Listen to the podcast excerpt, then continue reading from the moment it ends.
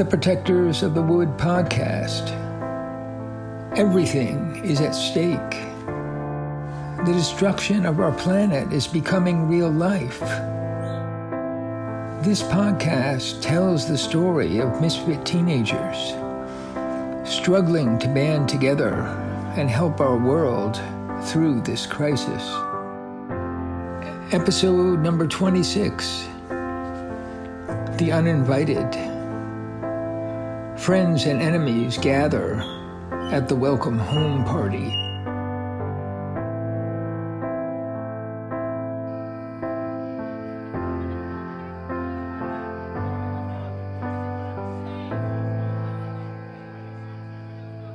As Phoebe and Gilligan walked up the driveway, Jeremy and Jim jumped up from the front steps. Jim cried out! Lights, camera, action!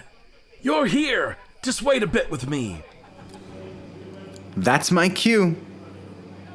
Jeremy disappeared into the shadows at the side of the house.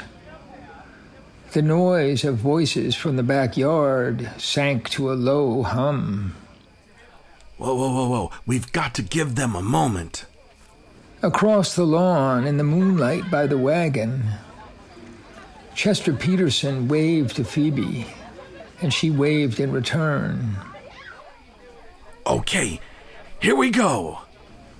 Jim escorted them around the corner of the house. The backyard was in shadow. Nothing moved.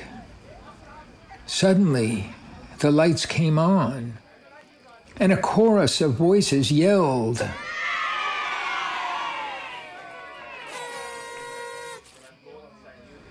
Crowded around the tables were all sorts of people. Phoebe and Gilligan blinked in the spotlight, and a hundred voices began talking at once. Phoebe's mother and father and sisters stepped forward and hugged her. And then her father climbed up on a wooden picnic table and raised his hands. Slowly, the hubbub subsided. Ladies and gentlemen, ladies and gentlemen, first, I'd like to propose a toast to the most wonderful wife and daughters anyone could ask for. I'd want to thank them for putting up with me. Peter drank a swallow and waited for quiet again. And second, and second, I'd like to welcome Phoebe back to Middletown. Come on up here, Phoebe.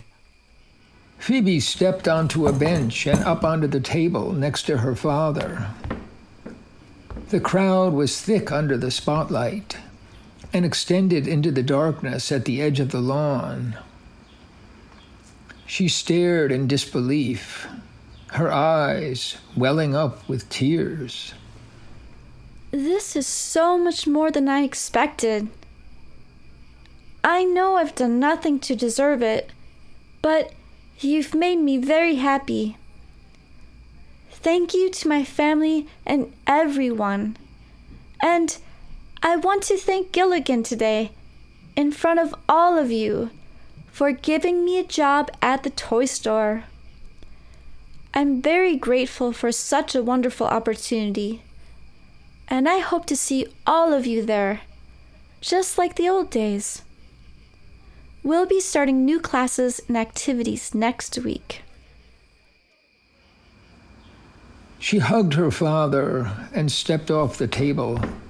Uh, please, please, let's all find a seat. Allison, Chi Chi, William, they'll be serving us. No need to serve yourself. Jim and Jeremy moved another table over and joined it to the first. Phoebe sat next to her father and spoke softly in his ear. Dad, watch out for Jerome Peabody. He tried to pump me for news about you and Mom, and I invited him to the party. I promised we'd tell him something. Oh, he's a busybody. But don't worry, we can handle him. Uh, I hear you're bringing the old magic back to the store. Congratulations. Jeremy, George, and Jim brought trays of food, plates, utensils, and pitchers of drinks to the table. Suddenly, Peter stood up and pointed. Hey, make way there at the head of the table. Let them join us. Yeah, yeah. Phoebe recognized Mayor Wilcox, his brother Jimmy, and Police Chief Santiago waiting to shake hands with her father. Make room. Chief Santiago leaned over to Phoebe and spoke softly. Let me beg a seat with the family tonight. He pulled a chair between Phoebe and her father. She noticed that he did not seem to have aged at all. Still handsome in uniform with a few extra pounds. Mayor Wilcox, looking distinguished in a gray vest and pants, with a full head of wavy gray hair, rose and raised his glass. To old times, and uh, more of them in the future. You can say that again. It's been over three years and still no Middletown Fair? It just isn't right. This vacation has gone on long enough, Peter. He gave Peter a friendly slap on the back and looked to Patty Hood for help. Tell him something, Patty. He won't listen to me. The kids don't have enough to do. Phoebe stared as her father's face formed a sad and wistful smile. Ah, I hear you. But believe me when I say, just you watch. The future is bringing all of us, grown ups and children, more than enough to do. Let's all be ready. This world needs us. Suddenly, Jerome Peabody pressed forward just across the table from Phoebe, the chief and her parents. I just had the pleasure of interviewing Phoebe at the toy store today, and she promised the Middletown Standard a word with her parents. Isn't that right, Phoebe? She felt her cheeks burn. How could I have been so stupid? Of course, uh, she was just mentioning it to me. A standing room only crowd now surrounded the table. Peabody and two more men pushed their way in opposite Peter. Phoebe recognized one as Scudder, and the other, a man with high shoulders, long hair, and a baseball cap, seemed faintly familiar. They remained standing, staring down at Peter. So, our readers just want to know what you and the wife are doing these days. Of course, you know Patricia here has a show opening in a couple of months at the Evansville Art Society and has been working on her paintings every day. Uh, you're all invited to the opening on September 10th. And we wish Patricia every success. But uh, tell us something of your own interests. For example, aren't you a trustee of an organization known as the Protectors of the Wood? What does this organization actually do? Jerome, you're way out of bounds. You know what our foundation does. What do you think you're doing, intruding like this on a social occasion? Well, well, I'm sorry, Peter. I didn't realize you brought your lawyer to the interview. William is here as an old friend, just as you are. This is a friendly gathering. I- I'm happy to talk. That's the spirit. We understand that you and your wife do not live here at 12 Main Street. Where do you reside these days? Patty Hood stood up and faced Peabody. Jerome, please. This is growing tiresome.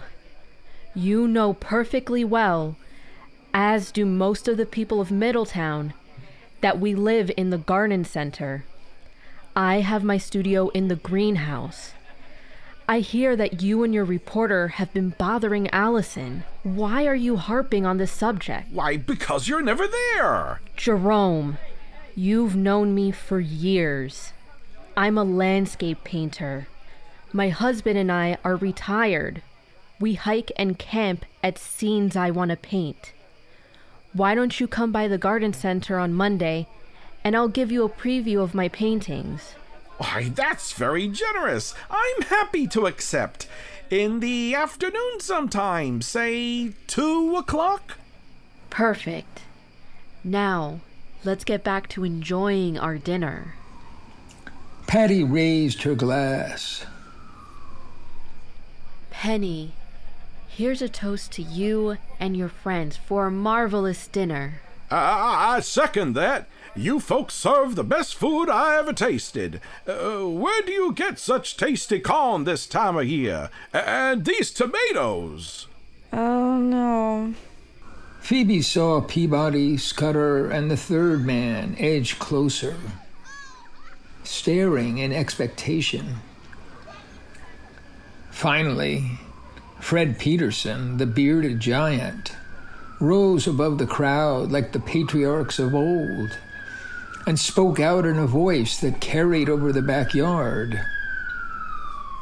All the best food is grown in private gardens and small farms the traditional way. My family is proud to donate for this party and our wagon is still out front and open for business. And we invite all of you to walk up to Bridge Avenue and George Street to our roadside stand someday soon, and we'll show you a thing or two you won't find in Scudder's store. Peter spoke behind his hand to Chief Santiago. Bless the man. Someone turned up the music on the other side of the yard, and the sound of splashing and the voices of young children filled the air. Peabody and his friends backed out of the crowd. The show was over, and people scattered around the lawn in small groups. I'm so sorry, Dad. I just didn't know what to do. Oh, don't worry. It's all for the best. We've been putting that problem off, and voila, things turned out better than we could have planned. Phoebe stood up and scanned the yard. I think I should walk around and say hello to everyone. Good idea. But be careful. I will. The full moon was rising overhead, with the silver light glimmering on the edges of the yard away from the spotlight. The beautiful scene was a rare treat. Young people were dancing, and children were running through the shadows, playing their urgent games on this glorious summer evening. Phoebe realized that she was playing her own urgent game, one that was just as vibrant and engrossing as ever before. I see things better now. This world takes some getting used to. She ran into Rose and Rob, and they planned the visit of the preschool class to the toy store as Phoebe walked them out to their car. On the way back, Phoebe heard a raised voice coming from the other side of a minivan parked on the lawn. I tell you, some of it is the same as Abby's. Exactly the same. You heard Fred Peterson. Check his farm. Phoebe stood back in the shadows. The men walked into the glare of the driveway lights, and she saw Scudder and his friend in the baseball cap. Oh, this stuff is not his. You're just too interested in the beer to notice. We've got to find Abby. Uh, stop yelling at me. I'm not your little kid. Just what have you done for me to take that attitude? Sorry, sorry, sorry. You're right. I, I, I get carried away. The voices trailed off. Phoebe could see the men drift up the driveway and into the crowd. She began to worry that Abby might suddenly appear in this dangerous territory. She stepped out of the shadow of the minivan and saw Chester Peterson stand up from behind a pickup truck. They stared at each other for a second and began to laugh. I haven't eaten all day. I've got to sit down. Desperately, she surveyed the crowd and spotted Glenda, Jeremy, and George sitting together on pieces of a fallen tree behind Dr. Bear's garage. So, this is where you're hiding. I hope I haven't missed all the interesting conversation. We're just getting started. Come and sit here. Phoebe sat down suddenly on the grass, feeling dizzy. She leaned over and put her head in her hands. Are you okay? I just haven't eaten. To think of the food we brought to your table. Phoebe realized that it really pained Jeremy that she didn't get any food. There's still some good food left. George and Jeremy stood up. Get me something too. I'm avoiding the crowd. Abby! Shh. Don't yell like that. I don't want anyone else to know I'm here. Abby sat on the grass, only a few feet from Phoebe. I'm so glad to see you, but this is a scary place to be tonight. I know.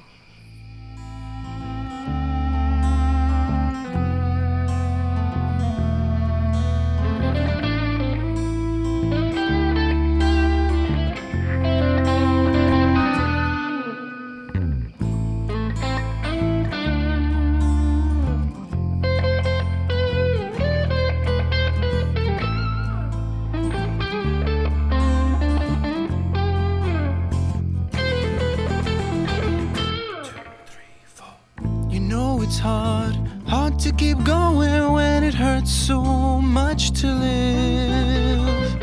You know it takes so much more than all you've got to give. Reach for me, reach for me, cause I'm all out of strength today.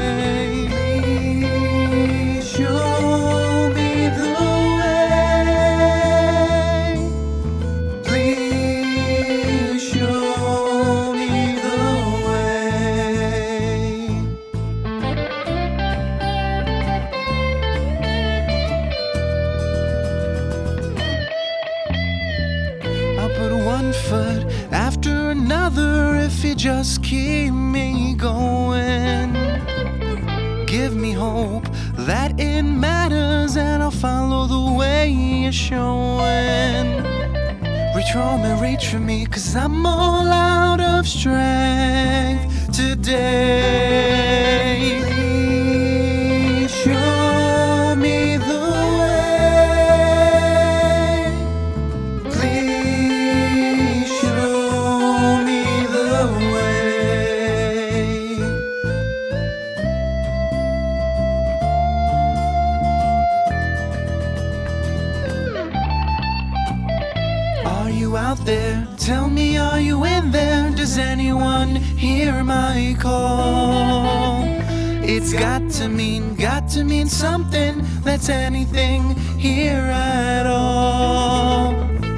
For me, reach for me, cause I'm all out of strength today.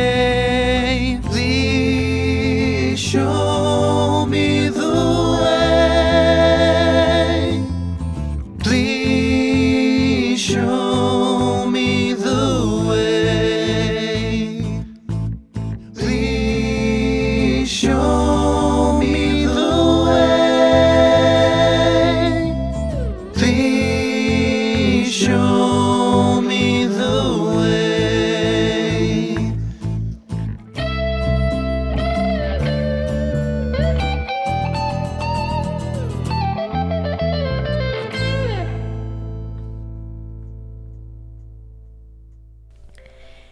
Thanks for listening to the Protectors of the Wood podcast.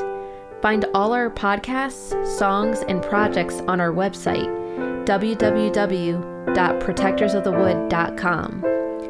And to all the eco warriors out there, remember that everyone can make a difference and every action counts.